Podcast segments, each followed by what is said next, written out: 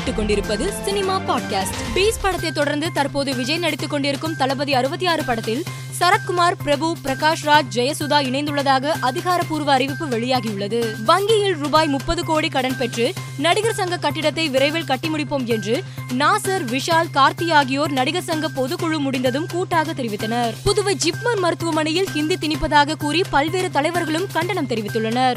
அந்த வரிசையில் தமிழ் சினிமாவின் முன்னணி பாடலாசிரியர் வைரமுத்துவும் தனது கருத்தை சமூக வலைதளத்தில் பதிவிட்டுள்ளார். கடைசியில் ஹிந்தி ஜிப்மர் மருத்துவமனையில் அனுமதிக்கப்பட்டிருக்கிறது வருந்துகிறோம் என்று வைரமுத்து வெளியிட்டிருக்கும் பதிவு வைரலாகி வருகிறது. மாரி டூ என்ஜிகே உள்ளிட்ட பல படங்களில் நடித்த சாய் பல்லவியின் விராட பருவம் என்ற திரைப்படம் வருகிற ஜூலை ஒன்றாம் தேதி திரையரங்குகளில் வெளியாகும் என படக்குழு அறிவித்துள்ளது. ஷங்கர் இயக்கி வரும் ராம் சரணின் பதினைந்தாவது படத்தில் நாயகியாக கீர்த்தி சுரேஷ் நடிக்க உள்ளதாக தகவல் வெளியாகியுள்ளது. நயன்தாரா சமந்தா விஜய் சேதுபதி நடிப்பில் வெளியான காத்துவாக்ல ரெண்டு காதல் படத்தின் வசூல் ரூபாய் ஐம்பது கோடிக்கு மேல் தாண்டியுள்ளது. மேலும் செய்திகளுக்கு மாலைமலர் டாட் காமை பாருங்கள்.